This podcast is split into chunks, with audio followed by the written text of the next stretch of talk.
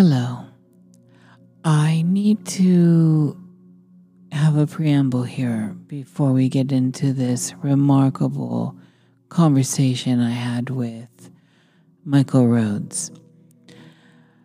I find often that when my frequency comes into alignment with of some others, there can be a lot of electrical issues.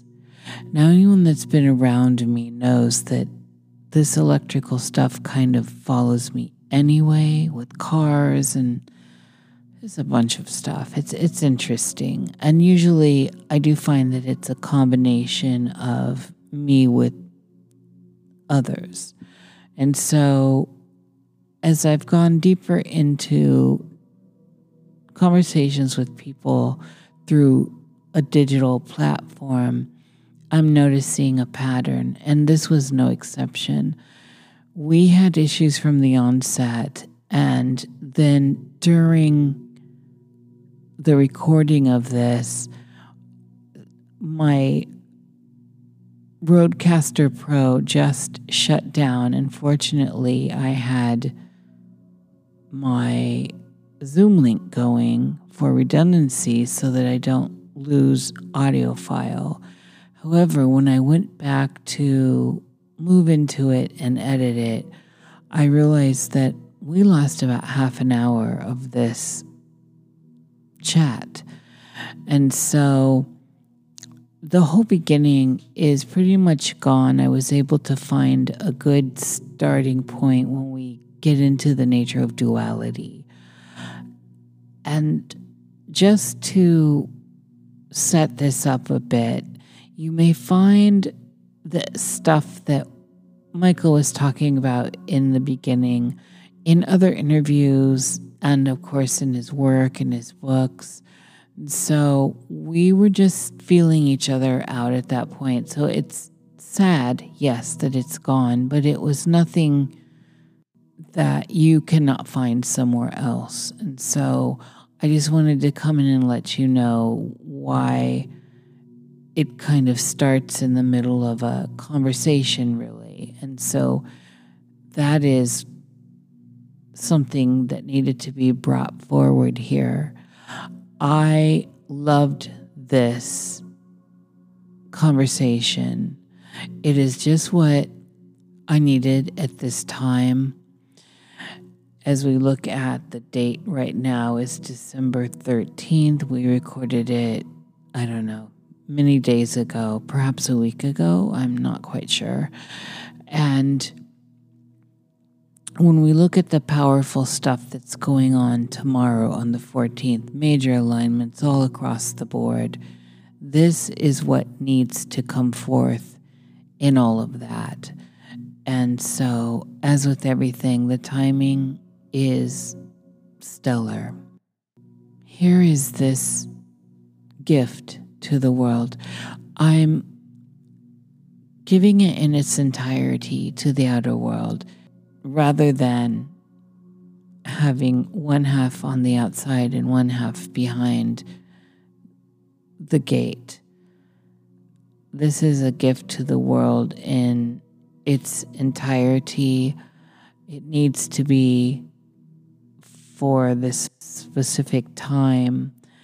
And I hope you enjoy this as much as I did for those that find these words and this message of inspiration and depth and soul and connectedness and eternity.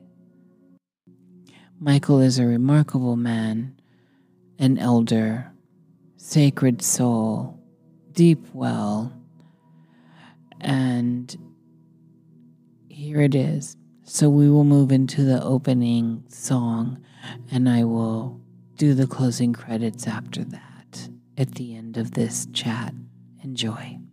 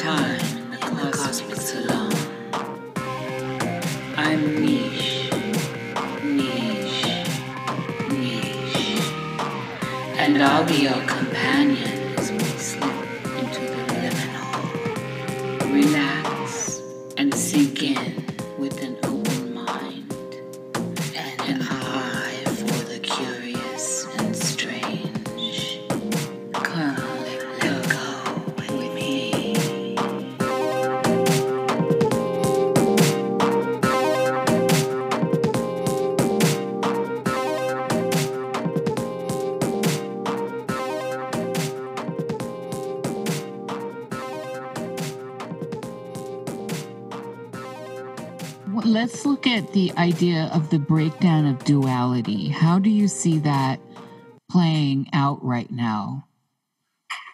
I think um, that's an interesting question. Um, some of these questions tend to look for concrete answers, and what we're going through right now is anything but concrete. Yes. Uh, let's put it this way everybody talks about my mind and your mind, and, and I can't make up my mind, which means they're confused. there is only one mind, and mind is universal. So there is how we access and use that one mind. You know, mind is universal. Metaphysically, I've spoken with many beings, other beings, and from other places, but uh, all use the same mind, but they use a very fine and much higher frequency of mind than, for instance, I could. But this is the this is the problem of a question like this. We talk about ourselves as human beings, as physical, personal, personality beings, but in truth, we are metaphysical beings having a physical experience. Yes. And through our physical experience, the design is that we learn how to create reality, our own reality. And so, people, have, most people on, on the earth, as you realize, have no idea of this. You're here to get money and be rich and be well known and be liked and be wealthy. Yeah. And uh, that, of course, is just a complete game that we're playing, and humanity's lost in that game. So something has to pull us out of it, otherwise, it was not heading in a good direction. Anyway, so duality, for instance, duality is is the our hmm, it's our relationship with the moment. Now, if you live subconsciously, you have no relationship with the moment. You're, you're, you have a program, a subconscious program of all the lives you've ever lived. And dominant in that is fear. It would be nice if it was love, but it isn't. And so you get some startling realities. For instance, you cannot love subconsciously. There's no such thing, it's not possible. And yet, about 94% is considered of humanity lives subconsciously most of every day. Yeah. And so you can begin to see why every great teacher who's ever come to this planet always talks about love. But what I look back on and wonder, didn't any great teachers ever see that we didn't know what love was? That we thought love was an emotion, and love is not an emotion. Love is the power of creation. Now, we can emotionalize love. So you look across the, uh, and see a beautiful woman or a beautiful man, and you, your heart lifts and your energy lifts to a higher frequency, and you're in love. Um, in fact, what you've done is found somebody whose frequency matches yours, and there's this beautiful energy flowing between you, emotional energy. So we emotionalize love. It's rather like if you get in a car, you, you don't become a car, you are now a passenger in the car.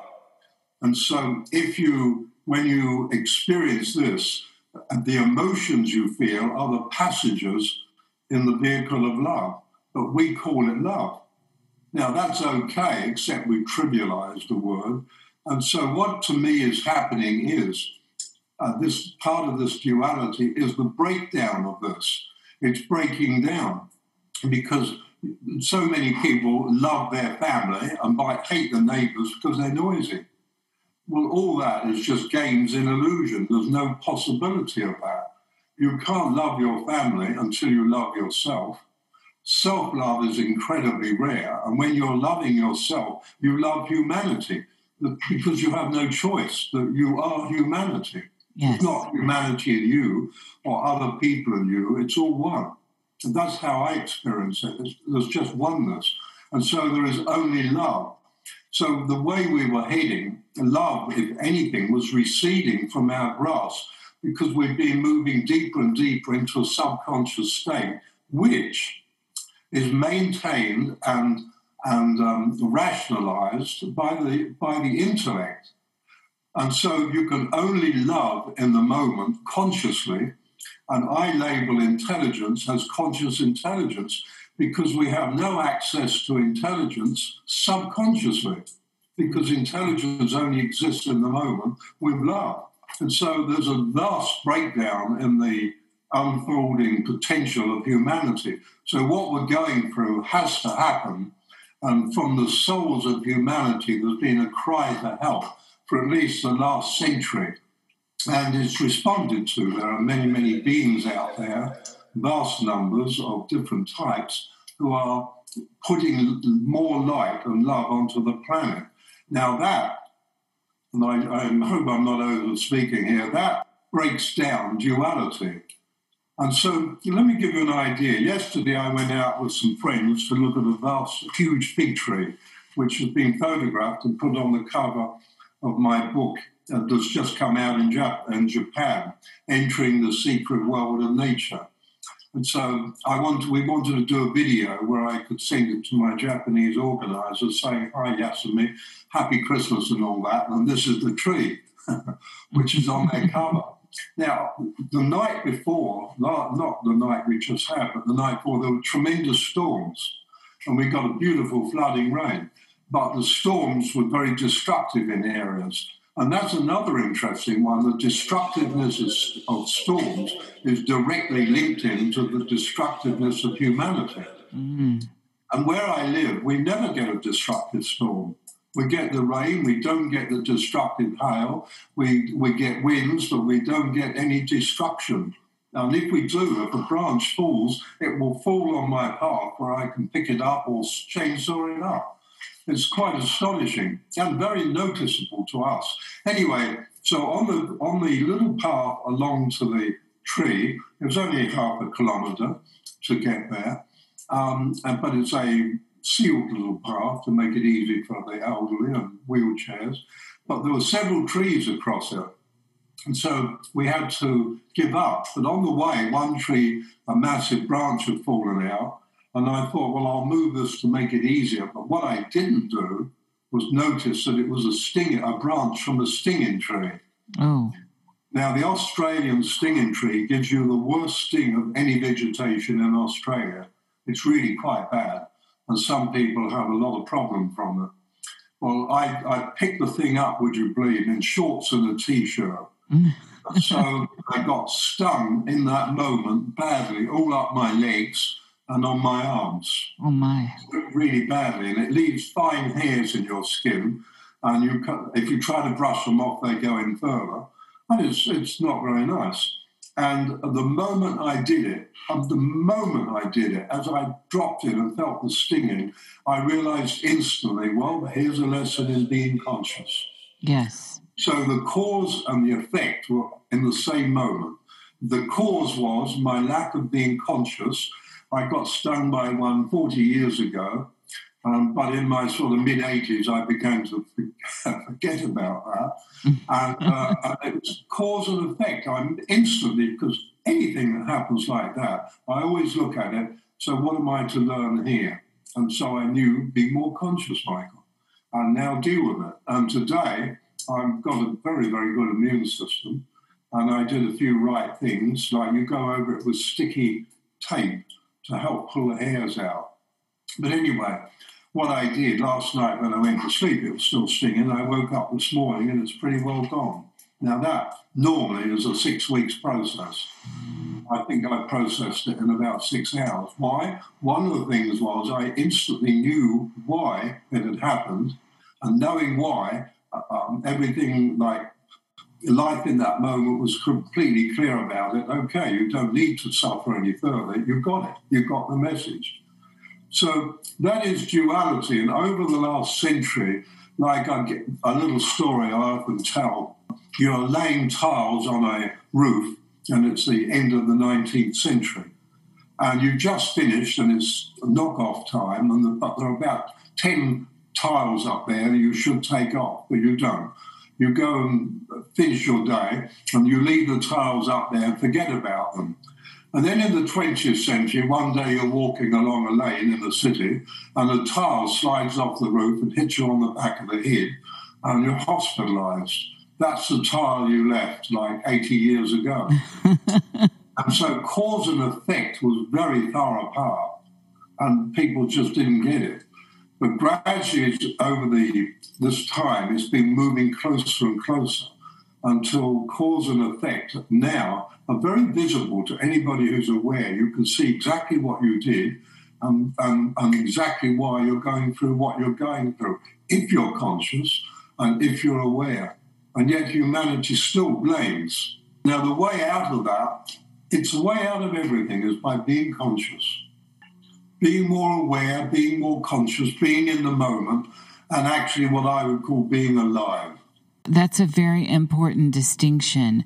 I can't help but mention here that you share this idea of eternal life, eternity, this eternal now, and longevity that I have been speaking about for quite some time, and I encountered this in your recent interview.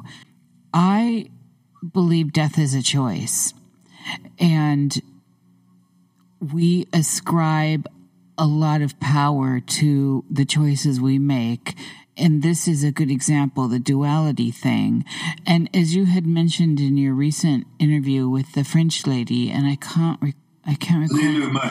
Yes, I it, it just warmed my heart to hear your response in that. And so I wanted to kind of get into that a little bit now that we've parsed out duality and we're looking at this construct of reality and the idea of eternity and the idea of how we embrace the openness, the, the big room that is eternity, and how we make choices to live within it. And then that dictates this construct of apparent time. Well said. Generally speaking, we look at uh, people look out their eyes at life and uh, they look at it. They, um, they don't look at it from self. They look at life through the eyes of the intellect. People look at life through the eyes of yesterday and last year and last last week. And if there was something negative then, they bring that negative forward because that could same potential could happen. In other words, people most people look through the eyes of fear and think through the energy of fear toward the future. So they just keep getting a future and more of the same. Now, we could do that for eternity. And in fact, I'm sort of aware that humanity has been around for millions of years. We've been on this planet and, and thrown off various through various convulsions of the planet when it's been through change.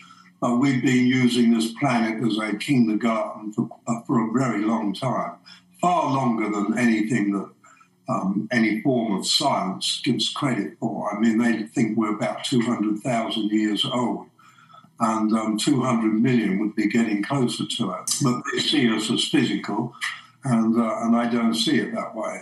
And so, and this is not the only planet where we are. So we've been around for a very long time, and before we we're not even human. I mean, as souls, we've been around forever. We're not human souls. We're souls having a human experience. Yes. And before we were having a human experience, we were having other experiences. I I won't go into this, but I've met humanity long before it's long before it moved into experiencing humanity. And so this is an appropriate place. But when you begin to think in terms like that and speculate in terms like that, you're moving a lot beyond all, all linear restrictions. And we're very restricted. Um, some of the things that keep us away from eternity, for instance, are our emotions. Now, our emotions and our thoughts create boundaries and barriers and keep us within certain parameters um, of expression. Now, we don't have to stay within those parameters, but we do. Now, I've never done drugs, but I'm aware I have a few friends who have done certain types to try for consciousness expansion. The problem is with drugs, you can expand the consciousness, with no question about that. But when you come off the drug, you come back a little bit further away from it than when you started. Mm.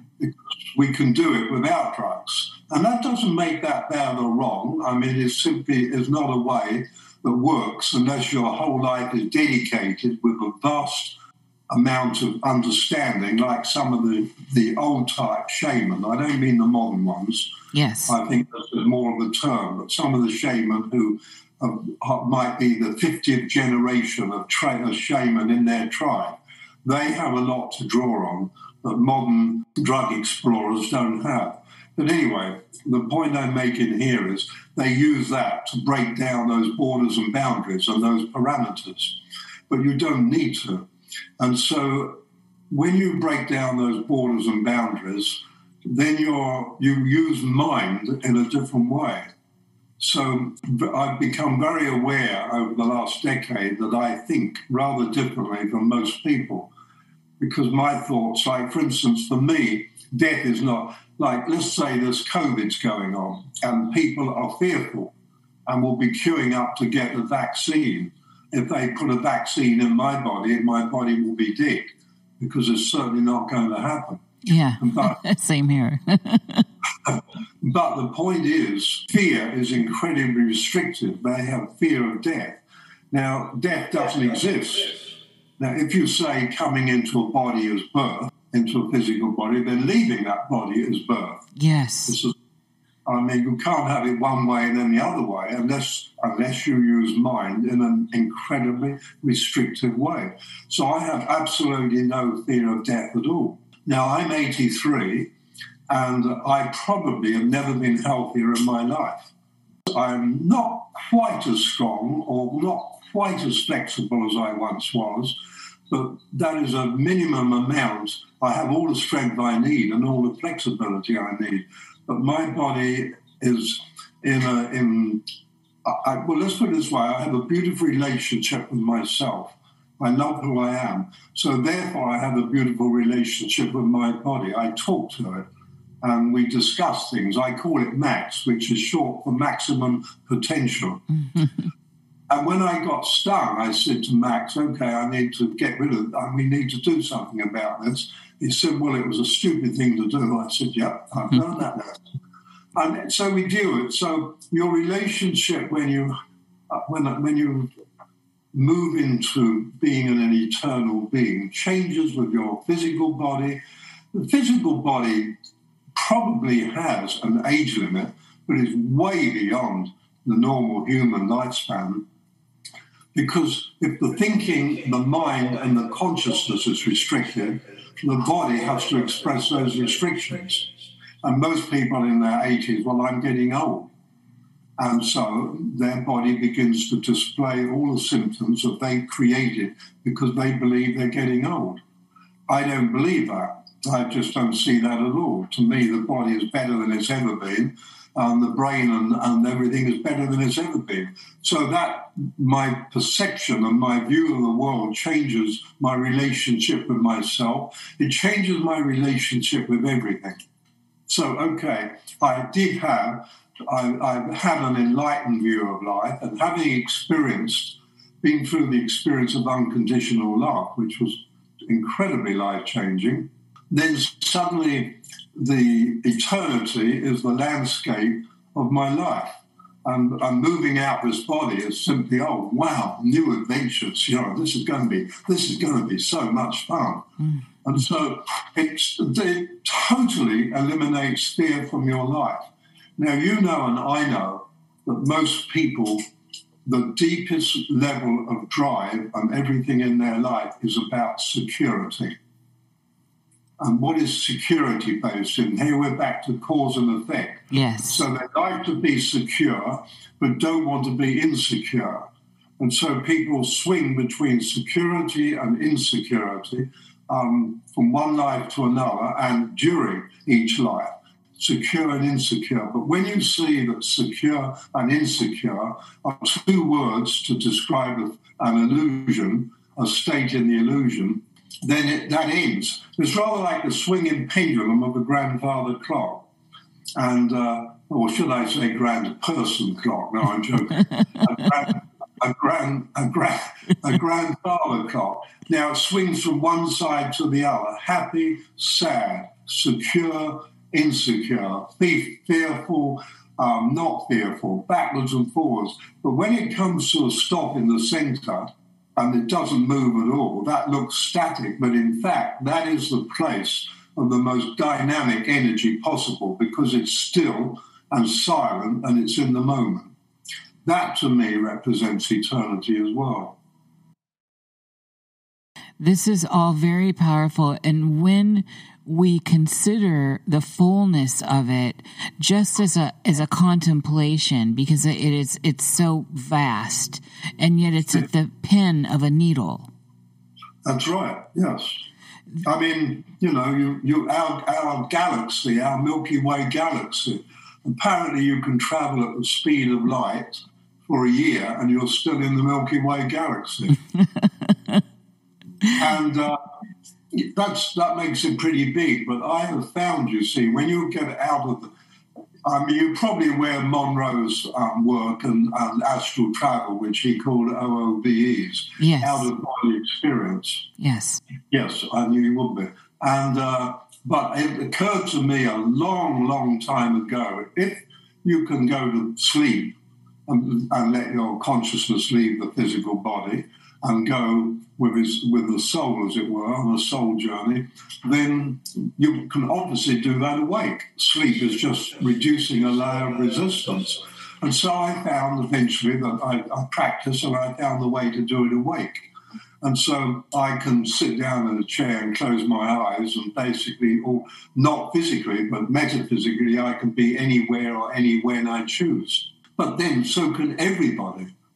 But when you do that and you begin, you see, I have a, I have a way of explaining this. You have the word individuality, which is a you know a well-known English word. Yes. But you can also look at it in divided duality. you get it? Yes. So individuality becomes in divided duality.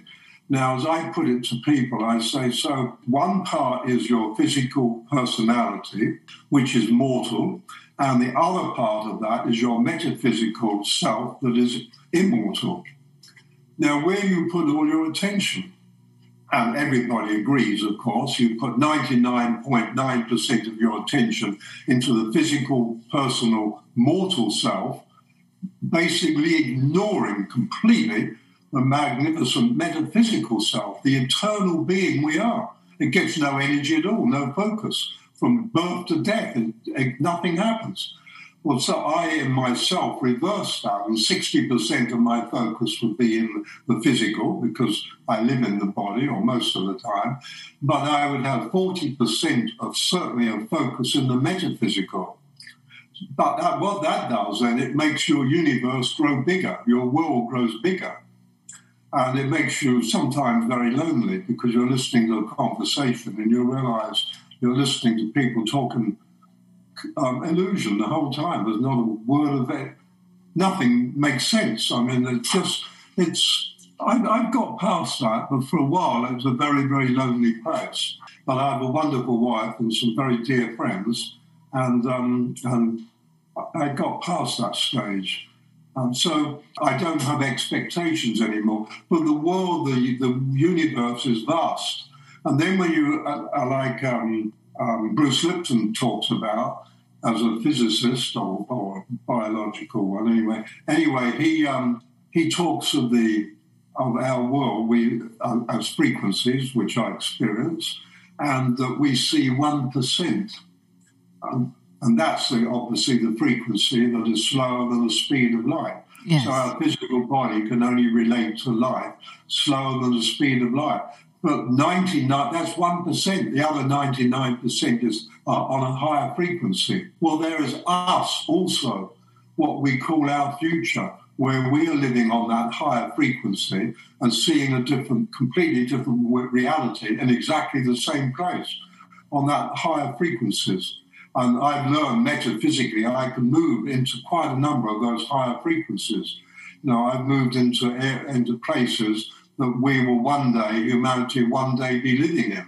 Yes. And uh, I don't like going backwards, I tell you, into the more of the same. I've looked at that and I personally don't like it, but it's not bad or wrong, but I would not choose that. And so the world grows bigger, but you can't talk about it.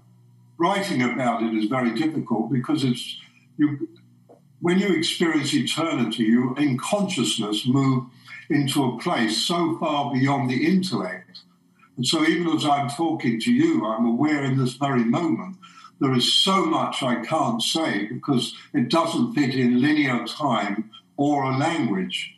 And so it can't be said. And yet I experience it. It's in my consciousness, but I can't write it or speak it. I've tried, particularly in my books, where I can spend time with it, but I can only, it's, it's as though I could just, it would be like a, hmm, it'd be like spray painting over a forest.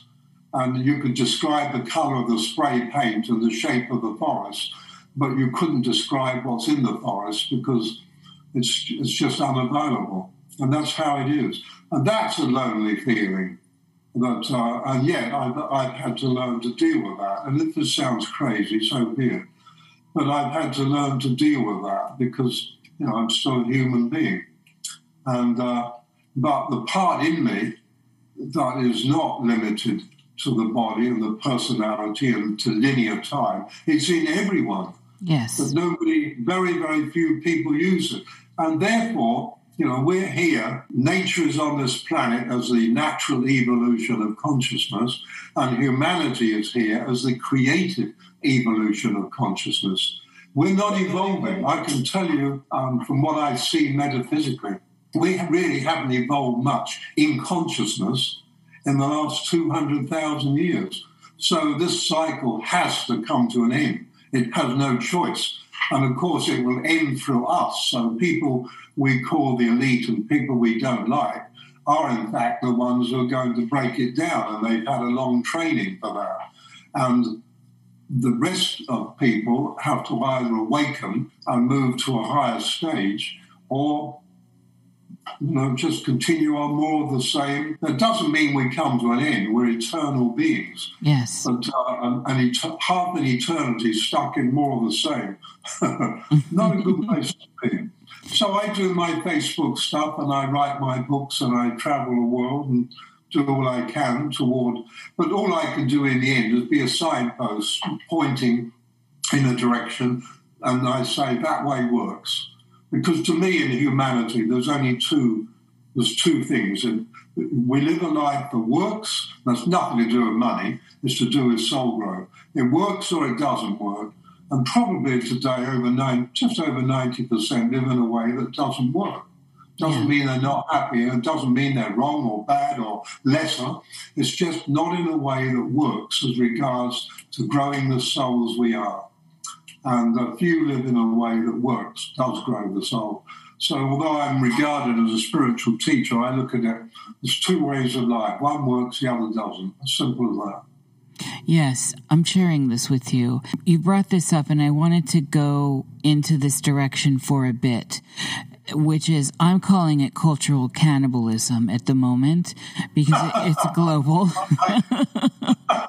Never heard that term before. I, have been, I've been, I seem to be the one who coined it at this moment. Uh, however, I have noticed, Michael, that there seems to be. So we talk about Love is not an emotion. It is a vehicle. It is a creation. And I'm looking at where we are collectively as uh, a whole here and nature is a reflection of that. And I wanted to get your ideas on the aspect of possession of the vehicle. I'm noticing this separation. So we've, we've got the the duality aspect going here and that vastness of eternity where we are. And I have been looking around when I traverse outside of this apparent lockdown. and uh, I'm noticing a dramatic shift in the continents, in the uh, constitution of people, where they seem to have checked out, and there seems to be some darker type energy within their vessels. And I was wondering, have you seen any of this going on? It seemed very apparent to me. When you have a, we have souls.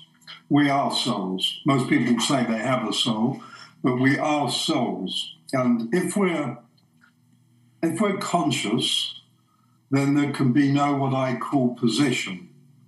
Um, I've encountered quite a few people in my life that are possessed by a soul where the body has died and the soul has been incredibly fearful. First of all, we need to eliminate that souls are all wise and all wonderful and all knowing. that is that is a belief that is so false, and particularly among some of the people in the world of spirituality. Yes, that is so false. Most this is a kindergarten planet, and most souls are reasonably young. I mean, that when you have no linear time, then you don't have any aging. But we have to have terms of expression, and in terms of eternity, we'll have to say that some souls are very young. Now, you can get mind altering drugs, but we'll leave that entirely alone. You can get people who go through an immense shock. You've heard the expression Gesundheit or bless you, right? Oh, yes, of course. Well, of course. So in the uh, mid centuries, in you know around 15th century, century, you sneeze, they would say bless you or Gesundheit or whatever which was because when you sneeze, they believed your aura flew open, which protected you from bad entities, and, and imps and demons could jump into you and, and get into your body while your aura was thrown open through a sneeze. And then you were safe because you'd just been blessed in that moment. And in fact, although that's a little bit fanciful, in fact, there was there was um, some knowledge, there was some knowing behind that uh, whereas today was seen completely clueless about what's going on. So I had a friend who's long dead, and at 18, his father went missing. This is in Australia, so he was looking for him with, with other people. And his father had been working on the uh, in the field, and there was a big trench. And he found his father three days later. And his father, the trench had collapsed, but his head and shoulders were out but the earth had collapsed on him. And as he breathed out, it sort of consolidated more and more. And so he had died because he got to the point he couldn't breathe. And in three days in Australia, he was, got maggots crawling out of his eyes and mouth. Um, when the boy found him, the boy was 18. But okay, so the father had died, and the moment he died, he no longer was in linear time. He was in a completely all time occupies the same moment. So he was no longer in linear time. And so if the days and weeks passed, for him, no time has passed, and he stayed by the body because that's the only thing he knew to do. He was a body, and so he stayed with it. And when his son came along, his son went into an enormous shock, which throws open the aura, and his father stepped in. Mm. And so now there's one, the body had two souls in it. Now, he wasn't a malignant soul, but he was another soul. And we don't do that. Dolphins can do that, but that doesn't work for us because we live through the intellect, whereas souls, uh, dolphins live through perception. And, um, and so by the time he was 60, he was definitely heading toward madness, uh, which eventually killed him. He went completely demented. And I'm aware there's a percentage of people with dementia who are possessed. There's a percentage, not large, but it's there. And there are other reasons for that, which is a totally different subject. That can happen. Well, now, a lot of people, people are writing me and saying about there are people walking around with no souls. I have never seen one or experienced this when the soul departs, the body is finished. Mm-hmm. And at a stillbirth, the soul has departed before it was born. And that can happen at any stage in the life. Now, there is such a disparity between the soul and the personality body in so many people that the soul will leave and um, that um, person seems to have a darkness within them, but they expire pretty quickly, in my awareness. But with this um, pandemic of fear that we have, that they put a funny name to, instead of flu, they call it coronavirus, which is basically the same thing anyway. Um, instead of uh, what we have now is a pandemic allowing a whole lot of souls who are ready to go to move out easily and quickly, swiftly. Yes. Uh, and, and because for every person under 65 who gets it, there's one in 300,000 who dies. Over 65, that all changes. And because, and the general thinking is, well, I'm getting old. And unfortunately, as people age, they become more fearful, not less, more. You know, I'm doing the reverse. I, I don't have any relationship with fear. To me, it's not in my life. It hasn't been for a long time. Yeah. Any more than I have any relationship with worry or anxiety. I've forgotten what they feel like, but that is not normal. And so, basically, you know, in relation to your question, there is a an opportunity at this stage for people to just for souls to leave and I think that's going to increase rather than decrease. And I think the next couple of years are going to see a lot of souls leave this planet. Um, age won't so much be a factor eventually. See, in nature, everything in nature works with timing. In humanity, we don't work with timing. We're not spontaneous enough. We're not in the moment. Nature can't leave the moment humanity is almost so alienated from the moment, most of them can't get in it. And so, in the moment, there's all the perfect timing and synchronicity. Out of the moment is blunder and, and push and um, try to force your way through life. That's what we do as, as a human race. Of course, there are many, many exceptions, but as a human race, we do that. And so, we're in times what I described, as you heard me with Leela, we're in the times of what I would call a great destructuring. Because, and we call that destruction. So there has to be a destructuring before there can be a restructuring. You know, if you've got a bit of land and there's a New York skyscraper on it, and it's old and antiquated and unsafe, they destructure that one and then build a new one on the same place but it's something that is entirely new. And so there is a great destructuring going on in humanity and in nature. But all life is eternal. Nothing dies, not even a mosquito, which sometimes aggravates me. but uh, all life is eternal. God created life, if we want to use a simple term, God, not death. We created that. And we created religion to give that um, validity um, but it's not real any more than religion is. I often try to bring the concept to people of death in the idea of a line where they think they come in at birth and they leave at death but if we if we circle that and we get to a single point you know you realize it's the same thing mm, yeah and i mean even in our, you know, among spiritual people, reincarnation, you're born and you die. It's complete nonsense. It's a continuity of soul. Yes. Absolutely. So, with that, Michael, the idea that swims around this, and I use the word idea a lot because I think that it allows the mind to stay open and not get trapped. And so, the idea of of death as a vehicle of control, as a vehicle of fear, seems to me a structured uh, example of a virus of sorts, of a mind virus. That's good. That's an interesting thought. I've never looked at it that way, but I would have to agree. It's it, it is, and in fact, you know, a vaccination is is pales into insignificance next to that because you can't vaccinate against fear. so it is. That's a very, very good description. I'll give you absolute credit for that. That's an excellent. It's like a, it's like a capsule of um, of sameness. That uh, once you swallow that capsule, you're going to remain the same. And, and uh, and you're, you're stuck with sameness. You just repeat the same patterns endlessly. Yes. Absolutely. I mean, I sometimes tell people, and they look at me rather strangely, but today there's probably more, as many, nearly as many people committing suicide as are leaving by the coronavirus. Not as many, but we're heading in that direction.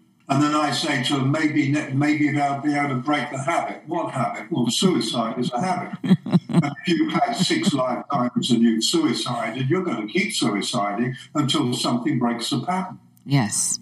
And it gets fascinating. If, if you get a couple who are married and they have guilt issues, uh, they will, a soul will come to them in the child that has um, a problem with, with um, suiciding. And so the child, the person will eventually suicide, and the parents are going back into guilt. What did I do wrong? What should I have done? What couldn't I have done? And so these little patterns in some people keep going round and round and round and round and round forever. And we look on it as fortune and misfortune. That's a trap. And it's like a Chinese finger trap. The more you pull away from it, the harder it clamps onto your fingers. One of the teachings I go uh, that I sort of developed and, and really pushed quite hard, and it says an old a one that's fairly well known, like you create your own reality. Well, that's so easily dismissed. The intellect can throw that away with one flick of its brain. And what I put it is, in every moment of your life, you are creating the direction and the content of every moment of your life. Once you realize that, you realize you can't blame anybody for anything. Every situation you're in, you created everyone. There's no simple uh, but for. There's, it's for everybody in every moment. That's the way. And if you have aggressive tendencies, you'll find yourself in situations where you're threatened. If we had no aggressiveness, there'd be no wars. It goes on and on and on and on. But in every moment of your life, you are creating the content and the direction of every moment of your life. To me, I see that as one of the most powerful principles in humanity right now. And that goes hand in hand with where you focus, your energy flows and connects and creates. Indeed, intent into is such a big deal that so many people lose sight of that idea. And this is why they hold on to stories of victimhood, including title. I jumped through these hoops. I created this story of I hold this title. Now I am qualified.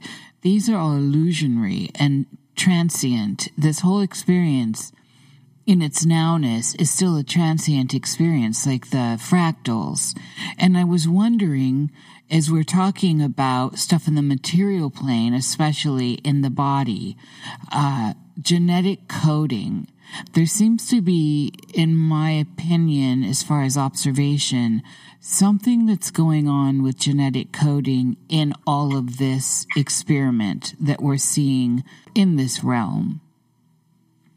Yeah, I would agree. Um, genetic coding is an interesting one. When I read, um, what's the name, um, Jolie, um, Angelique Jolie or something like that. Oh, yeah. She uh, had breast removed because her sisters and her mother and her grandmother had had breast cancer. And I thought to myself, well, you're a very courageous lady, even if you are stupid. Because, uh, yes. I mean, it's the, the, belief holds that together. And of course, she probably would have got it because she believed it. Yes. And, you, and we create our own reality. But I had an experience, which I won't go into at the moment, but I had an experience of unconditional love.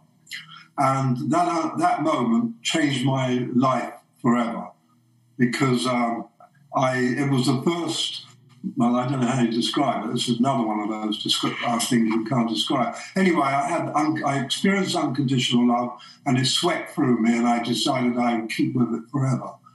But when you, what I learned was that in this moment of unconditional love, I was aware that it was a metaphysical experience, but then it began to move through my body. And let's put it this way: I was aware of, of my heart changing and so we have about seven groups of muscles in the heart which beat fairly irregularly.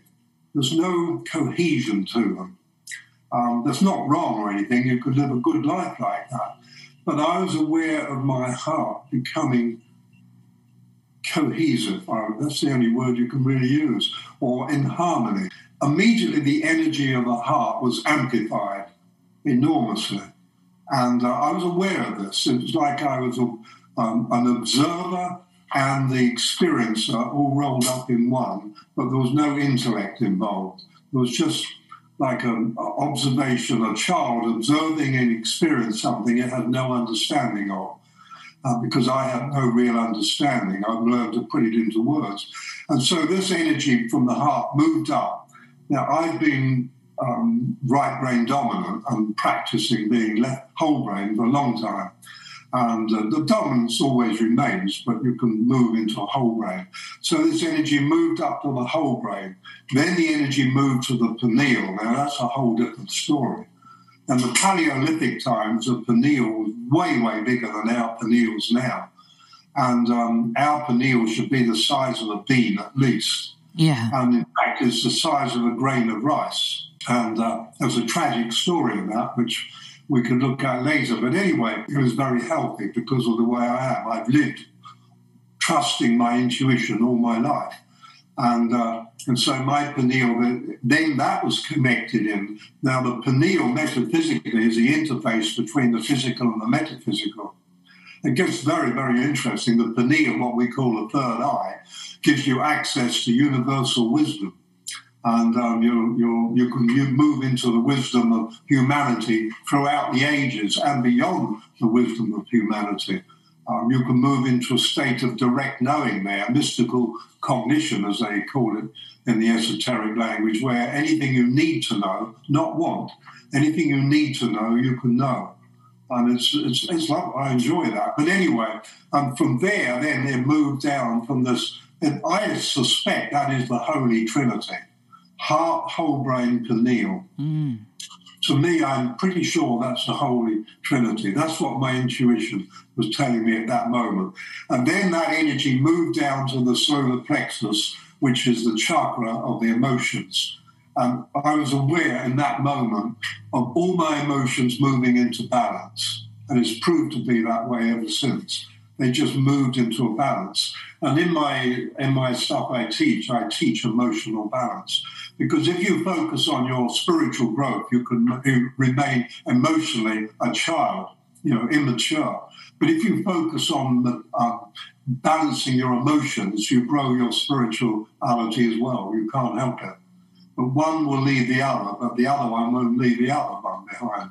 Anyway, um, from the emotional balance, as energy then moved out, and this is the point, I was aware that my DNA was changing. Now, I haven't had any checks at medical. I keep away from doctors on, as much as possible, which is quite a lot. Same here. and uh, but I was aware of the cells of my body. I was aware of them uh, loosening. Um, I was aware of them sort of becoming more flexible. The walls of them were becoming thinner. Um, the body went through changes, but the DNA I was aware was changing. And uh, we can do this. So, in other words, the main two things I teach is unconditional love and emotional balance. I talk about a lot of other things as I am now, but that all hinges around that central pivot. When you're loving yourself, it's difficult to get sick, it's difficult. You can't worry, you can't have anxiety, you can't have stress, you can't have fear. None of those things are in because they're all illusions, they just fall away and your your life changes. Your age is no longer a factor. Your it doesn't age you. That's down to us whether we age or not. There are certain tiny restrictions that come in, but very very little. And so we can change our own DNA, which I realise is already known now. That's not new, but we can change our own DNA. And so everything, like as we get more and more vaccinations going, was in, the, from 1962 to now, it's gone from about three or four to about 80 in the 80s. But as we do that, down goes the immune system. And so up goes the dependency on chemical, you know, chemicals that hold us together, and they don't do that. And so we're going through changes uh, in, in the whole way that humanity expresses. But because you're the creator of your life, And if you don't want to change, you're not bad or wrong. Nobody says, no cosmic law says you must change. Then we're moving into these two streams of consciousness so that the new human can express their newness. And the old will, move into what I call the sixth cycle. Some say it's the seventh, but in my it's the sixth. And it really doesn't matter. They'll move in another cycle, maybe 200,000 years, but on a slightly higher frequency than this old one is ending. And so, with a slightly higher frequency, there is a slightly greater potential and higher potential to find who they are and, and to learn you know, why they're here in the next cycle. Meanwhile, those who are ready will move on into cycles, and on that cycle or on that stream of consciousness, there will be many ex- different expressions. Some will express more in nature, others in science, and they won't be separate because there's no such thing as separation, but they'll be in different streams of consciousness in that one great river of consciousness. And, and all the old and the new all occupy the same place anyway. It's just different frequencies. It gets complicated, doesn't it? and yet it's not because it does break down to That's it. You're right. It is so simple. yes. God, this is so. It is so simple. It's unbelievably simple. Incredibly simple. It really is when you when you get the macro macro, and I find that it is. Uh, something goes on where people get really bound into their stories, which bring them into the micro, and they lose sight of the the bigger scope here. I wanted yeah, to. That's a good factor, you know. That's a very good factor. We all have our stories, and the stories um, become the life. Yes. I mean, if we could throw our stories away, we take away the borders and boundaries, and our stories are held together with emotions yes. and beliefs. And that's yeah. powerful magic. That's binds people. This is self binding. You know, I could tell you a little story about that. well, do. a, story, a story in a story. It was a story that sort of broke a lot of my stories as regards to a greater reality. Because metaphysically, we live in a greater reality. Many, many years ago, I was on my journey, what I call my journey into nature. And I didn't like people. Um, it took me 40 years to learn to like people. Yes. And I didn't like myself either, of course, because I was people also. but uh, but it's an interesting thing, you know. As a child, I didn't. I, I I went to a private school and was betrayed over and over, and I learned to not like people, meaning school teachers and anybody in authority. Yes. So I really almost developed a hate relationship with them um, basically it was aimed at adults. And yet, when I came an adult, I was therefore in a hate relationship with myself because I was an adult and I couldn't wipe out the conditioning of my childhood. Yeah. Um, and you know that for many people, that's the that's their life. They've just created it, and they're going to live with that for the rest of their their um, incarnation before they move on. But anyway, so I turned to nature, and, and um, you might have heard if you've read any of my books um, Pan came into my life very, very dramatically and very traumatically for me, because although I like the idea of Pan, the idea of meeting such a being had no place in my life at all. But anyway, Pan came into my life and was a, a very, very, very powerful teacher. And Pan, I want to say straight away, is not a being or a person. Uh, it, it's nothing that you can put in any human words.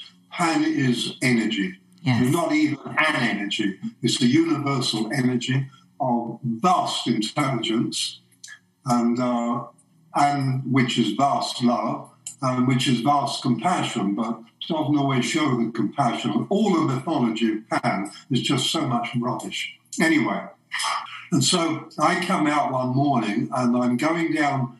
I'm living on the edge of a river. The river had about a a, a, a hundred foot, 150 foot bank. So I was living in a house on the top of that bank, and I had to go down the bank to the river among the trees. And as I was wending my way down, I saw Pan when I arrived at this place, two weeks after I arrived there to live there in a rented house, a bridge board, and so old fashioned bridges in Australia are made of immense boards, huge boards, and washed out in the flood. So it was about, um, you're American, so it's about um, 15 feet long by about um, a foot wide and about four inches thick. And I wedged it between two rocks and it jutted out over the river and I could sit on it and it was great. And I called it my bridge board. And so as I, and it was completely inflexible. It's like a, it was as rigid as iron. And so I was going down the bank toward it to sit on my bridge board because I wanted to learn to listen to the river. It took me five years to learn to listen. Mm. Most people never do that. Yes. I learned to listen. anyway, I was on my way down and suddenly I saw Pan um, in a way that he'd show himself to me every now and again, leaping up and down on the bridgeboard, and it was as flexible as a willow wand. Mm. And I went into immediate shock because it couldn't happen. I mean, it was I was faced with total impossibility, Panic. and I just, to, my brain immediately decided I was asleep which I happily accepted. and so I wanted to wake up. So I smacked myself round the face way harder than I meant to. I knocked myself completely off my feet and fell halfway down the, the bank. And, um, and when I looked, I realized I'm still awake and Pan was still doing this. It was a bad experience. I got to the bottom, um, where this thing right down the bottom of the bank next to the river and I'm watching Pan leaping up and down. This is a being that doesn't exist on a bridge board that was completely inflexible, completely. You could not flex it. There's no possibility of it.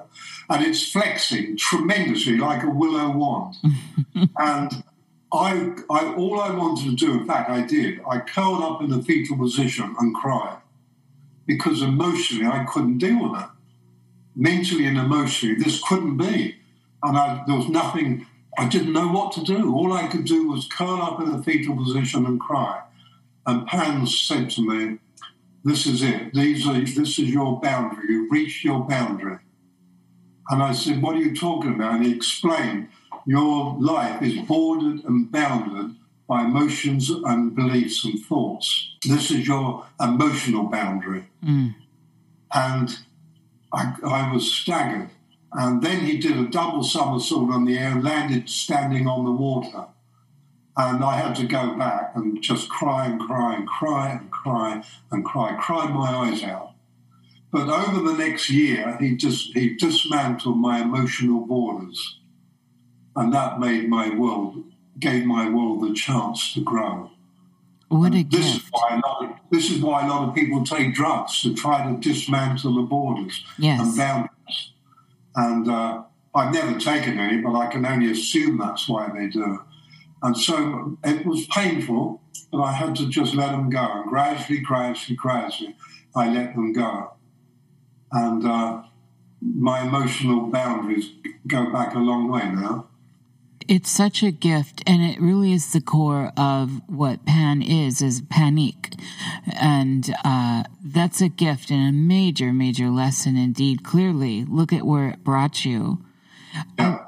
I wanted to look at this idea. So there's, Michael, there's all this stuff going on with the idea of cannibalism. So if we look at stem cells being human stem cells being put into flavorings, and now they have uh, they're developing growing meat from the cells in your cheek that you can grow that you can print at home. This is real. This is out there, and have have steak from your own flesh that you grow. Uh, there's synthetic blood coming out now and all this. And I'm wondering in the stem cells, the human stem cells are in so many products.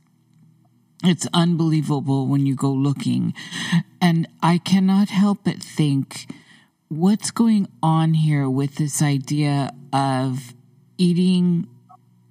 Now, everything eats there's always, you know, everything eats. The, I come from a stance that there's no good or bad because everything's trying to live and exist. And so it's a balance.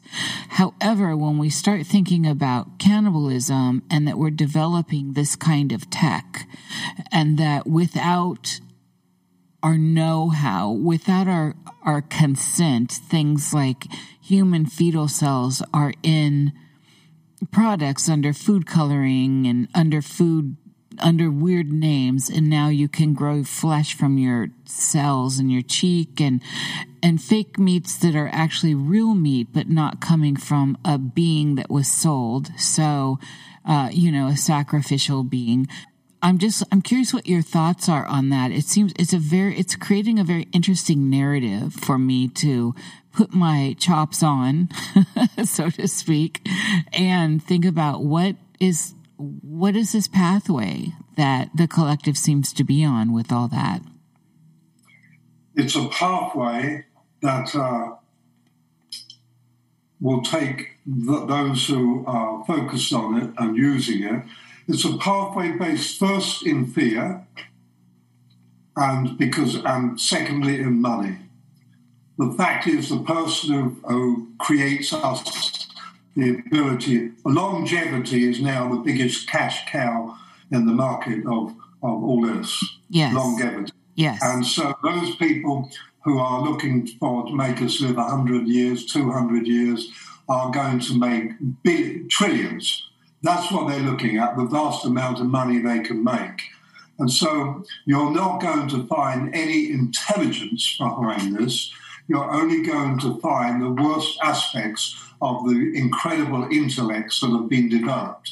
Because the intellect is a tool, and it's a very, very powerful tool. But it doesn't hold intelligence. It doesn't hold hands with intelligence. It holds hands with arrogance. And arrogance holds hands with greed, etc. And so let me just step back a bit here. We're in the ending of our fifth cycle one of our cycles ended in human insanity. Mm. And they took this technology you're talking about now, this is just a repeat. Yes. They took this technology to a much higher level and it ended up with insanity, mass insanity, that was the final destruction of the human race. And those souls go back and lick their wounds and start again. And so, once again, we're moving back into the same pattern. This is what we do, repeat endlessly until we become conscious. And so it's not new and it's terrifying. But uh, this will remain when we, when as humanity uh, goes through this process of choosing their stream of consciousness, this will go into the old because it's not new. It is not new in any way, what shape, or form. Um, their whole thinking is based in a different place from uh, an eternal soul. And so this will continue, and uh, it will it will it will continue to its final end point, which is will be insanity, and that will be in another cycle. And you and I, people like us, won't be there. And then they're still eternal beings. But for those who choose fear and not choosing love, is that choice? And if you don't consciously choose love, then you take what's left. And basically, um, love is not because of love, because love has no opposites. It's an absolute, but it's the only thing that is. And so to move with the fear, that's what they'll go through. Those who move with the new um, will experience something that will leave that behind. Now, when when you're loving yourself, you can bring about all the changes that you need to. For instance, um, disease means out of harmony. Disease, uneasy, out of harmony. When you're in harmony with yourself, then you don't get disease, and there's no need to look to cure it. And so we have those two different directions. One is the direction of love and all its benefits, the other is the direction of the intellect and all its so called benefits. And this is part of the great separation that's taking place. I call it the not separation, I call it the great divide. There is a great divide taking place. And I really believe that most the majority of humanity will go with the more of the same and the intellect and the cleverness and the stupidity. Clever holds hands with stupid. uh, but, but that doesn't make them bad or wrong or negative or anything. It's just that is the direction they're going to explore. For as long as they need to explore, it's not easy to be conscious. I mean, for a tree, it's very easy if it's going to stand in one place for 500 years, it doesn't want to be thinking about things too much.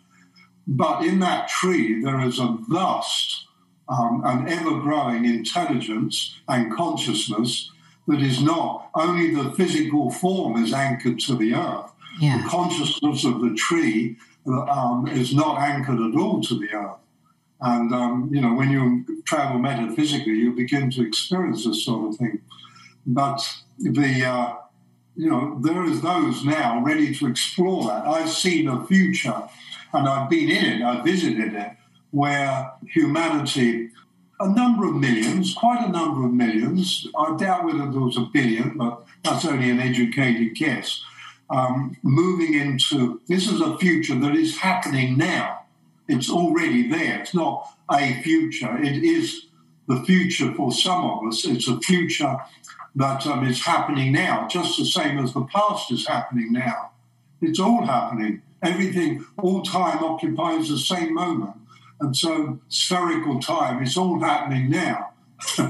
Hard to wrap your head around. Anyway, in this now happening, there is um, the world is healed completely.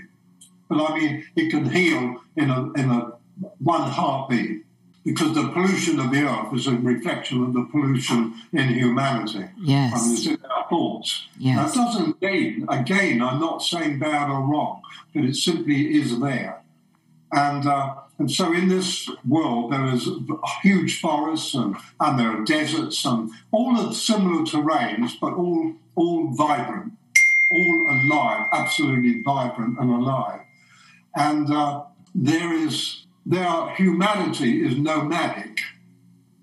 And uh, let's just say you get families and we'll say tribes of people who have a similar perspective of life and a similar experience and, and a great compatibility. There's no rivalry or anything like that. That's all gone. And there's no there's no cities the way we know them, all gone. But as they go they go walking and they approach a forest, the forest draws back. So let's say in this group there are 400 people. Their homes are floating along with them like translucent domes. They have anti gravity. They have high tech, way beyond anything we have. I've seen this high tech. They have anti gravity, so their homes float, but they're not going anywhere with any. There's no, I've got to be so and so to do such and such, and none of that exists. And so they have a relationship with the forest where a large piece over 100 meters of forest pulls back. And I've looked at this and I think this is impossible. Trees pull back. Yes. But it is possible. And that stay open. It may stay open five or six years, and then eventually that will close back open, uh, close back over. And when they stop at night, I mean, these people are light and joyful, but they have a relationship with nature. When they stop at night, the trees provide fruit, and the earth, springs will bubble up, and the exchange then takes place, and the people bless nature. Mm. Now, what we, in our arrogance, we don't realize that our humanity is a very sacred consciousness. It's not in the um, you know man was made in the image of God. That is complete rubbish. Yeah, you know we made God in the image of man, but the, in in the human consciousness is creation. We are universal creators, and creators have incredible energy. Not every race of beings has our power, even though they're far more developed. Our ultimate development, which is well, you can't talk time is a long, long way away. Um, our ultimate development is pretty incredible. Um, when, especially when we start creating our own universes, we've got a lot of responsibility there. And so when we bless nature, I watched it, it illuminated nature. The whole area around began to illuminate and it spread out through the forests and it went a long way before it finally faded down. And that blessing, I realize, is the evolution of the whole of nature, just as we, as the blessers, was the our also our evolution. And so there they in, in the cities which don't touch the ground, which are like a bird's foot with a city over the top of it. I won't go too much into this, but anyway, in there there was incredible science and technology where they would take um, some of the genes from, shall we say, luminous um, fluorescent creature of the sea or something of the sea with full cooperation, with yes. conscious with conscious acceptance and joy of this happening from the creature and splice it and put it into certain trees with their cooperation. And so at night you would get trees that were completely luminous at night. The, the tree was uh, cooperated in this, the whole species, they loved it. And so instead of the infliction we do today, with gene splicing all this. This was all completely done on a very much difficult, different level, and it was done on a metaphysical level, but then entered into the physical expression. A technology way beyond anything we've got, with a much greater consciousness. And I could keep going on. Like, uh, nobody flew because it was a complete, why would you want to fly as regards to airplanes? The technology was there, but it was completely it just wasn't used. But ships that went over the ocean were like a village sailing over the ocean. Um, not very high, immense, like huge playing fields, but like no bigger, like big villages. But if there was a storm ahead, as we approached, the storm would just drop away and move back because there was a cooperation between humanity and all the Deic energy of everything. Yes. And it was a world of complete cooperation with nature and humanity. That's happening now, uh, but you have to have the consciousness to be able to live in it. And that's what we're choosing now how we relate to life. And in the end, the final irony is our relationship with ourself. Yes. It's the only relationship that matters. All the rest is um, a reflection of our relationship with ourselves. And as was having traveled 30 years and met some wonderful people and beautiful people who are my friends, I would still say that the average human relationship with themselves is very, very poor. Yes. Oh, we see it all around. We have to come to this, Michael, as you know. I make it a point to smile at myself, to embrace myself. Otherwise, I realize everything else is tying into those programs of death and uh, self cannibalism, if you will. This is a very important concept, and it's easy to see looking round at others how much people really do detest themselves. We see it all over, and it's nothing that you can bring them to. They have to start to understand this is a reflection. This is where I one of the things I wanted to touch on with you is could I, could I say one thing here? Yes, of course. I I, I don't like the term self cannibalism. Uh, I wouldn't like to see that becoming a common word because it's too it's it's a bit it's a scary term. Um, but I, I acknowledge that it's, it says it exactly. I call it self suicide. Okay, that's that is a good one. I look, at, I look at humanity and I listen to conversations in places, um, you know, eavesdropping as it were, and I'm listening to people talking themselves to death, eating themselves to death, yes. eating themselves to death. Yes. And I think, I think how remarkable this is, but then that's okay. And that's at the crux of what I'm saying is you can see that people do this to themselves. And at one point, I'm sure I recall long ago where I probably played into that too. I just don't see it anymore because I smile at myself. This is poignant here. This subconscious and programming, submission and lies that we see in the programming that's being thrown out to the people through media and and films and in the guise of what now has become art. This is all out there. It can be treacherous to uh, move through the journey. And yet the journey is important. We have to go through the journey to get to the self love, to the self smiling, to the eternal moment. But it is increasingly uh, becoming more apparent how how this balance is out of ease and we and we've talked about we've talked about this and duality and all that and how the outer world's creating this lockdown and all this stuff of of self-loathing that's reflecting back. Now, my world is beautiful. my world and my bubble of space and my my the wood around my house is is flourishing and, and effervescent. But when i get outside of it i'm noticing this and i cannot help but think look at the programming look at the movement of zombie movies and all this stuff. And i'm wondering what do you say or what do you think? What are your reflections on how that's playing out in the collective. Is there an agenda there with, say, other beings? Everything connects. Other beings, other aliens, other whatever, it all connects. And so, you know, easy to say, yes, there's an agenda. The reptilian humans have an agenda on, on using us as um, enslaving us, and there's no question. But nobody can enslave you before you enslave yourself. Yes.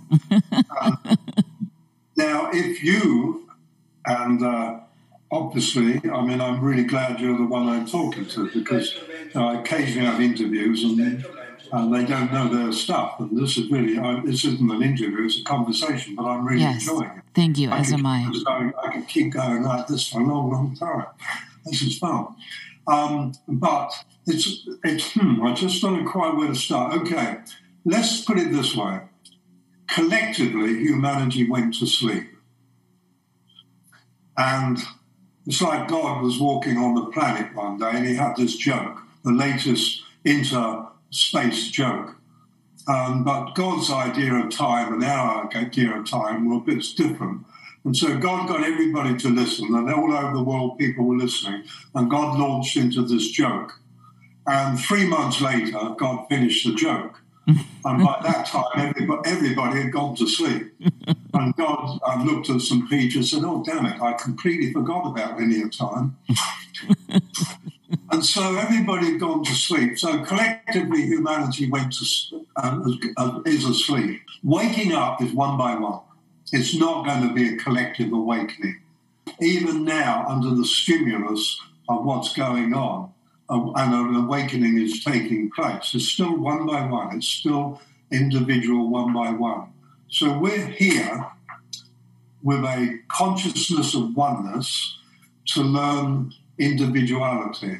That's, that's a pretty, and, and all we've done in that individed duality is focus on the physical because we're lost in our five physical senses, which have become the four walls and the lid of our prison. Now, if you look at a cloud in the sky, the cloud is the collective consciousness of humanity. It, then it precipitates and falls as individual drops. And each drop is learning, and this is humanity, of course, each drop is learning that it is one with the all but it's learning what it is to be the one um, as well as the all. It's only ever known the all, but it's learning to be the individuality of one. And so it falls and reaches the ocean back into the collective oneness again, and up it goes, back transpires and precipitates over and over and over and over.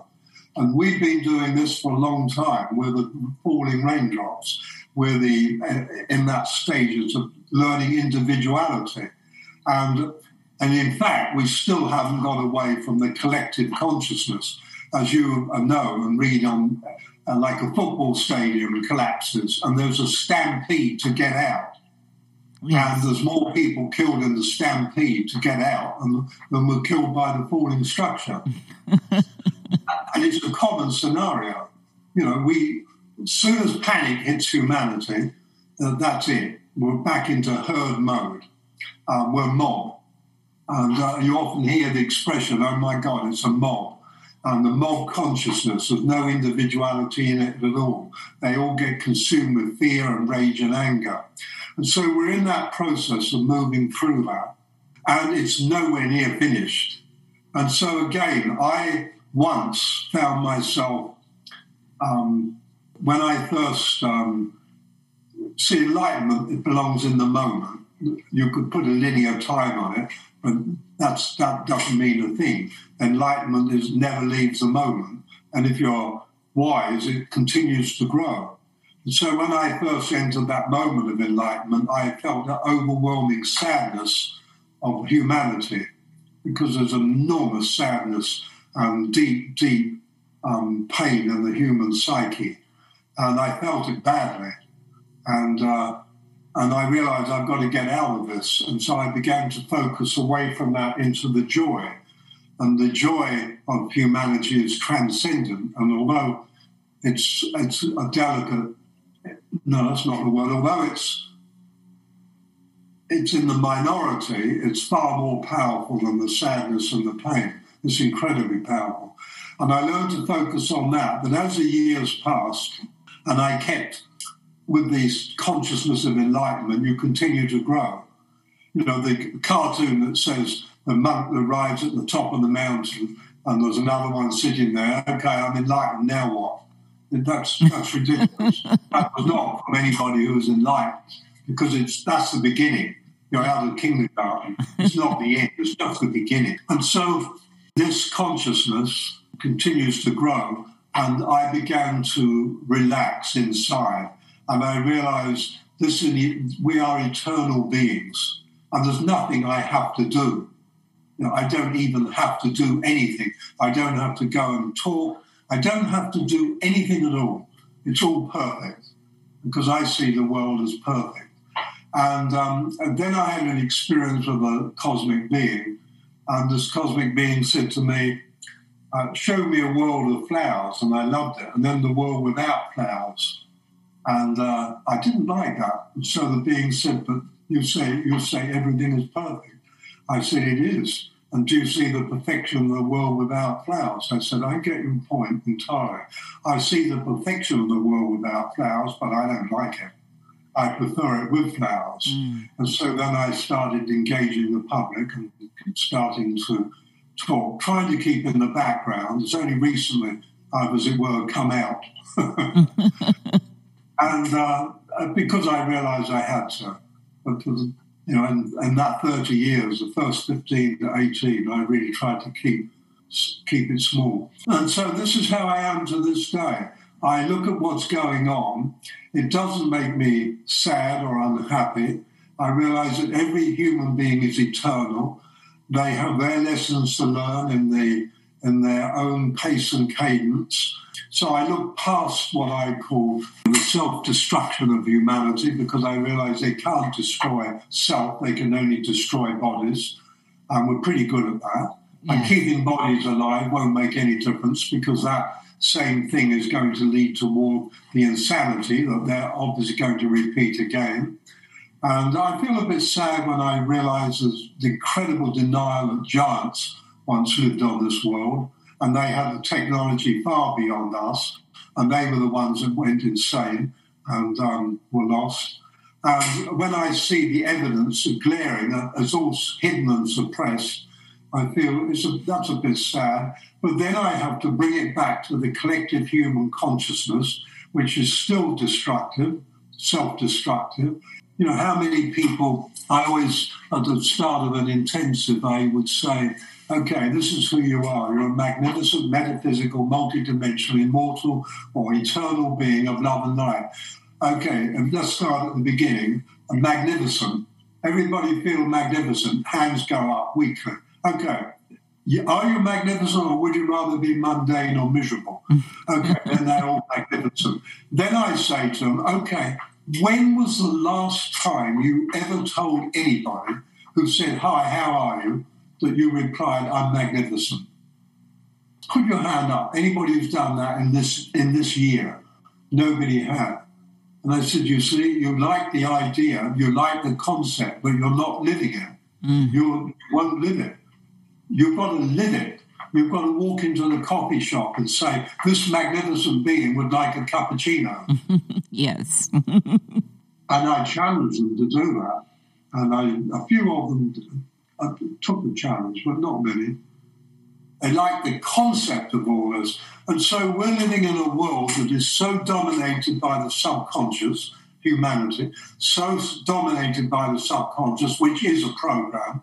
And that program is so um, self denying, self in the capital S, but it allows the development of intellect, but the intellect can only follow the consciousness. The consciousness is not raising, it's, it's staying the same and even lowering. Um, in the, some of the brightest people, the consciousness, in fact, some of the most clever people, the consciousness is going down. And I realized this is all that can happen.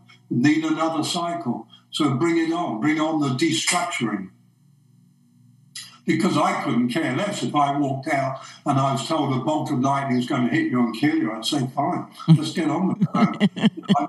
I've got new shores to swim toward and new adventures waiting. I'm fine with that. But as you and I know, that's not going to be the average person. And so, you know, I see all this happening, and I too am a smiler. I smiled yesterday at a girl, little girl, and she smiled back. That's mm. dangerous for a man. Yes. It's not, I mean, you know, I've said any man here in this room dare see a little girl walking across the park, would you dare go down on one knee and say hello and uh, maybe give her a hug? With no other intention, just to give her a hug. Yeah. And not one man said he dare do that. That's sad. That to me is so sad. A girl, a woman might get away with it, but no man would dare do that. And, um, and like, you know, I smile at, at, at people, middle aged people from like 18, 15 above ignore you. And when they get to about 75, they start to smile again. Yeah. Children and the elderly will smile. Not all the elderly, but many. But in between, this is the period where you've got to be on your defense, on guard. The world's out to get you. It's not a good place. And if people have to play that with their creation, have to play that game, so be it. So I'm completely relaxed about humanity. As far as I'm concerned with the what's going on at the moment, the game is already over. On the metaphysical and astral levels, it's already won. The light wins. Love and light wins. But only for those who are able to bring out the love and light in themselves. Yeah, it's the reflection. And, and, and, even for the others, love and light wins because they're going to do it all over again. Until they get there. so, in actual fact, you can't lose, but you can play by better rules. Yes. Yeah, well, we uh, see this. We see this, yeah. and that's why I say it is really simple, and yet of course, it has to be turned into something complex. I wanted to add into this particular part, and then I thought we would wrap up on the act of letting go. But r- uh. before we get there, I wanted to see where you swim in these waters of sentience around electronic stuff, the AI paradigm in which we find ourselves in. The connection of everything and the internet is is becoming an expression of self-awareness really. Yes i agree. Um, but if you go on internet i think pornography is still the dominant thing on internet. I've never seen it but I still have every now and again somebody wants to be a friend of mine on Facebook and sends me a couple of boobs and think that's going to do the trick. I get those too. I'm sure you do. it's a crazy world. And so, to me, we're right back to the same as with everything, is consciousness. If internet develops with a higher consciousness developing it, it will, can be used wonderfully. if AI develops from a higher consciousness, and I've seen futures where AI is absolutely stunning because it came from a higher consciousness, yes. it can only follow a higher consciousness program. But if you have a lower consciousness and you program it to do good, uh, AI, it can't do good. It came from the, it is the offspring of a lower consciousness. It is the physical manifestation or the electronic manifestation of a lower consciousness. And so today we have iPhones, we have all these electronic, microwave, destructive and dangerous. The, the, all our phones, destructive and dangerous. Now, you and I both know that we could develop an electronic world which would lift humanity. Yes. But so far, the electronic world lowers the human consciousness. So we're cleverly creating instruments to make our life easier, which in fact lower the consciousness overall. It's, it's as simple as that. It, you can't help it because it all comes back. Everything is energy. And if a lower energy creates something with good intent, it still come from a lower energy. And you and I both know these phones we have could easily have been created from a higher consciousness with a higher energy that would interface with us beautifully and almost raise our consciousness or, or, or assist in the process, or at least not be detrimental to us physically. Yes. Because if it's detrimental to us physically, it's detrimental to us metaphysically. But it comes first. Always the metaphysical leads. Metaphysical precedes the physical. You've only got to look at the energy metaphysically. I don't have a cell phone. My wife does because you have no choice yeah. um, in this world today. But she keeps it well away from her body 99% of the time. And so the uh, the energy of that is is um, negative to a human's energy. But if you get a very negative human energy, they connect. Well, it came from negative human energy. And that's not bad, wrong, but it came from negative human energy. And what was the first motive behind it? To make money. Now, the simple fact is we all have telepathic abilities. And we could have easily moved to the stage where we could have been telepathic. But telepathic goes with a slightly higher consciousness. Yeah. So now, with the telephone, we've effectively wiped out any chance of telepathy. And uh, telepathy will go with those who move ahead, um, who go with the new, they will move into telepathy. Because when I move out metaphysically, I, that's all I use is telepathy. And everything that they feared about telepathy was wrong anyway. This was private as an ordinary. In fact, it's far more private than a cell phone conversation where you sit in an airport and let everybody around you share the conversation. Um, it's far more private than that. And so the technology always reflects the consciousness. And what we've got is clever. Clever holds hands with stupid. Mm. Intelligence holds hands with wisdom. Yes. Michael, that was the most empowering, beautiful sentiment on the state of AI I have heard to date. That is hopeful and it's beautiful. And I I'm just going to push that forward into the world when I find myself in those beautiful chats because it gave me hope. And uh, it's, it's, I just want to thank you for that. And on that, let's go into this final bit let me thank you for the invitation. Otherwise, it wouldn't happen. And you were very, very easy to talk with, and I enjoyed it very much.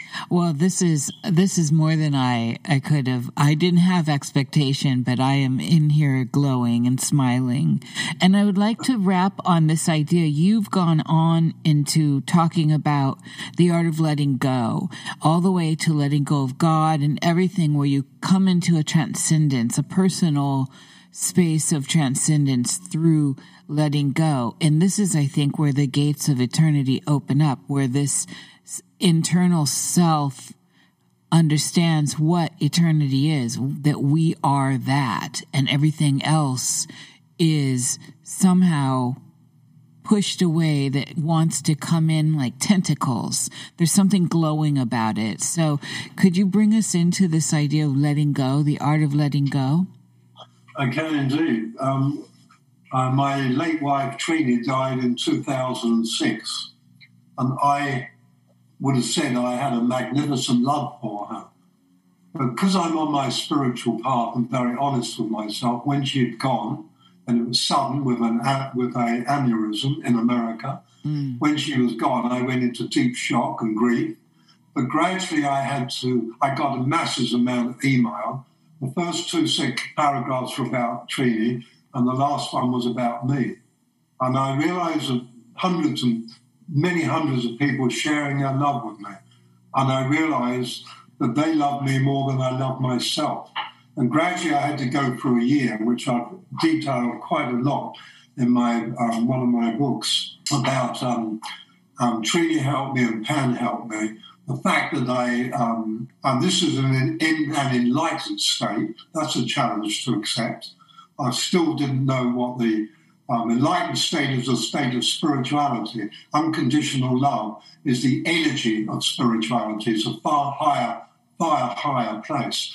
And I realized that I had, I loved her as much as I could, but it was all emotions. Mm. There was very little love in it, and it was all all emotional attachment. That was a brutal truth I had to face. I had a massive emotional attachment. And after about a year, she went from being supportive about my aloneness to finally being um, making me see that I'm on my own now. And finally, she was saying to me, I need you to let me go. Mm. Well, I, I didn't know what that was. Anyway, I was in a metaphysical experience. She's standing in front of me and she's saying, I need you to let me go. Next to her is like a, a fountain or, or a spring coming out the water, about a meter high and about half a meter wide. And she was covered in a black shroud of a horrible energy. And I realized I this was my this was I had created this black shroud that was all over her, like as if somebody poured tar on her from above, T A R, tar and it was all over her and, glue, and hardened off. And as I looked at it, it came to me this is the substance of my emotional attachment because we're created beings. Yeah. And what we what we focus on, we create. And this was my emotional attachment. And I was shocked and horrified and ashamed and humiliated. I didn't feel good at all. She said, I need you to let me go. And I said, I'm getting there. I think I can do this. And it was unthinkable to me. You know, I wanted to spend my eternity with her. Let go. I mean, how can I do that? Yeah. And uh, and so, but I began to feel the energy rising in me from the soul of, of letting go. And in the spring that was pushing up from the ground, I saw a huge block, a distorted block of this this um, substance, black, tarry substance. And, um, and I realized that it had been in my energy field, in, this, in my love always. It had impeded my love forever. And, uh, and as, it, as it rose to the surface, like a, a big lump, like as big as an armchair being pushed out, horrible, uh, revolting stuff, terrible energy. And suddenly it's like inside me there was a rush of energy, and I knew I could let go, and I did. And I let go. And that exploded. It was gone. It just exploded into a million pieces. And then two things happened simultaneously. Treenie was completely free of that, and she was like a shining being. And the spring went up about three meters up in the air and nearly a meter wide, and I stepped straight into it.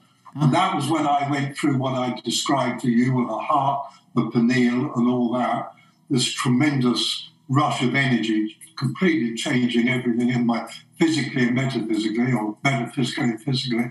And I let go of Treenie, and she was gone.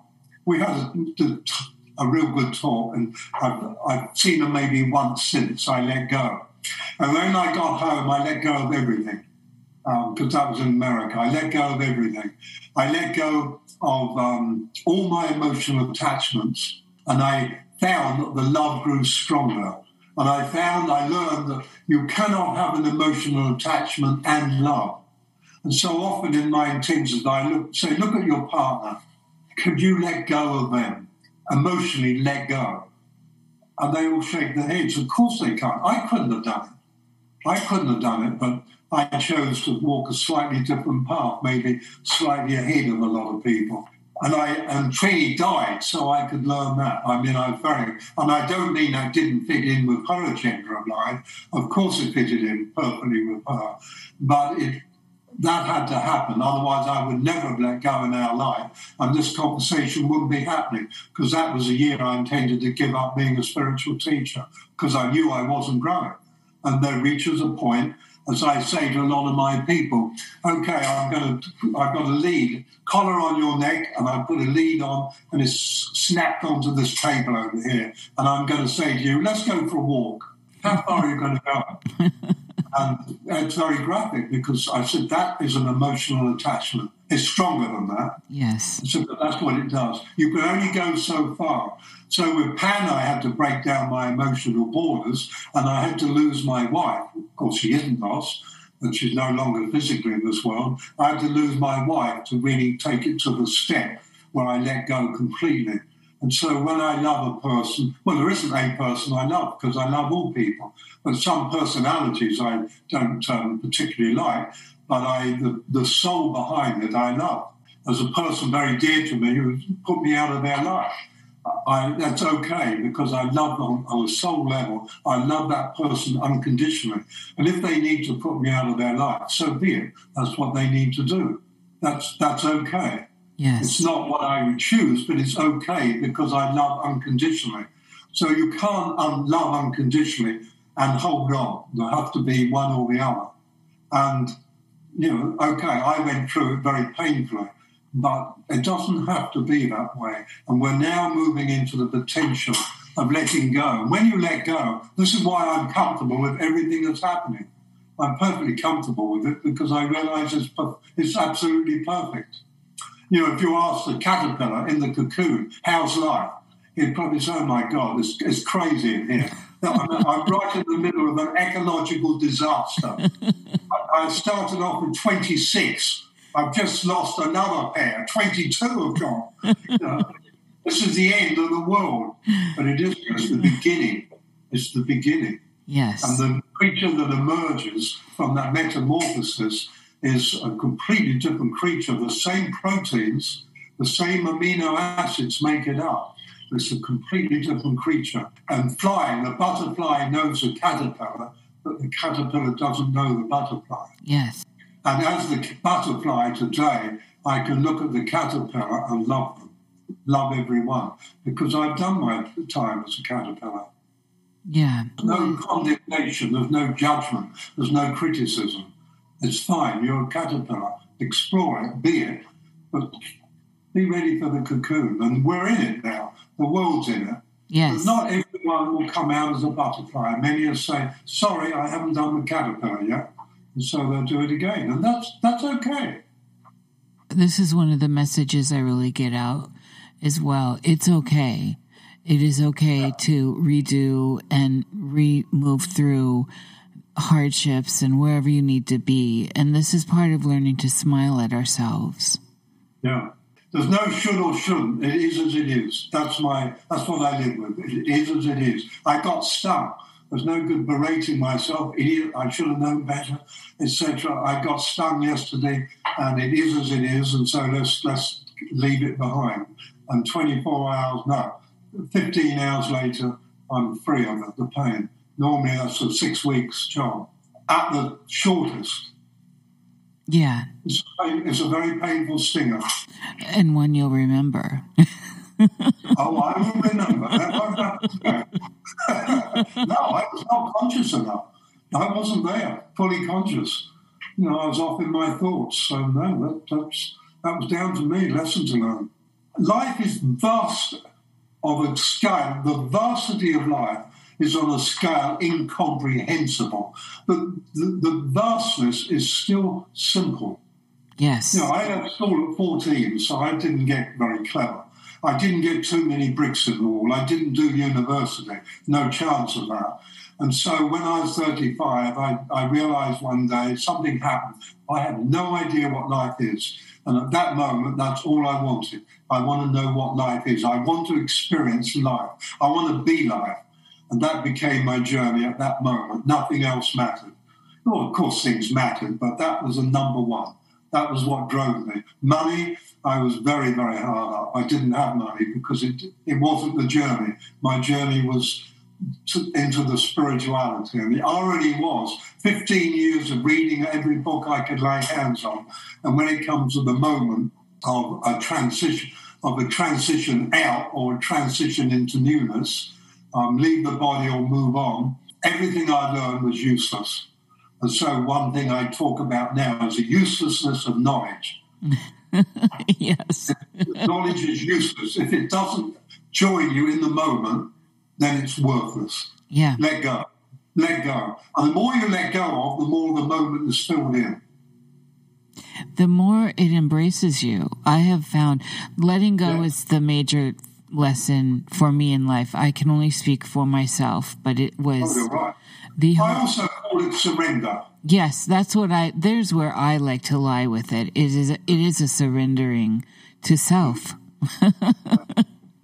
yeah, and and but you know, obviously, with that goes an enormous trust. Indeed, but as I was talking to recently, just yesterday, where are you? Wherever you fall here, you're falling on on the ground that is earth. And if it's on concrete, then there's a dandelion growing somewhere that you can eat the whole plant and it will survive, you know, it gives you sustenance. Where will you fall? It's all right. yeah. Yeah. So, yeah. And in fact, then you find that you haven't fallen at all. No, you fall into earth, to ground, to this amazing nature around us. That's so. One of my favorite. I'm not. I'm, I'm not a religious person, and uh, a few things in the Bible trigger my attention. And one is when Jesus says, "Not a sparrow falls." I find that one of the most profound sentences I've ever come across. Not a sparrow falls. I often quote it, people look at me blank, but it means that everything, everything, everything is one and not not one hair can be out of place in that one. In other words, not a sparrow can fall out of place, out of timing. Know, metaphysically, I, I sometimes go with herds of animals. In a flock of sheep, they look pretty aimless. Every sheep is in its perfect place all the time. Yes. It never moves out of its perfect place. And if a coyote comes in and chases them, when the coyote's gone, they, they all move back into the perfect juxtaposition, each with the other in their perfect place. Most shepherds never see it, but it's happening the whole time. Energy will find back, always moves back to its perfect place. And if a dominant sheep has been killed, then the, it will find its, a new perfect position. And that's happening in everybody's life in every moment, and, but most people are subconscious. And sometimes they use the word unconscious. There's no such thing as unconscious. Everything is conscious of consciousness. But we can be subconscious or unaware. Yes. You know that that the sheep analogy also fits with the schools of fish when the shark come in. They they come back into balance as soon as it's, yeah, it's a beautiful analogy. I am so Sorry, go on. I, I just love that. And I hadn't really thought about that, but I can see it. I've seen it with the sheep. Yeah. And I think it's a perfect analogy because so many people these days are called sheep in a negative way. And the sheep, the sh- a sheep, sheep are amazing, amazing animals. So beautiful and giving, and they bring so much to our lives. Yeah, yeah. Um, the um, many, many, many years ago, I read a tiny, small book called, um, and it, it, was the title was God, but the, his description of God was the endless song of infinite balance. Mm.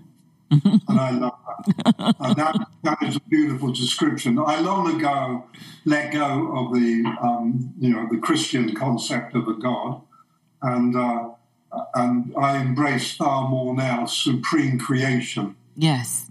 As That's where I found my emotional boundaries once again. I was metaphysically approaching supreme creation.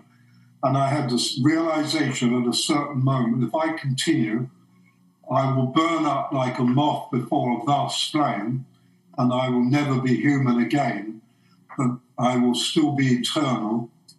I knew it would open up into something incredible.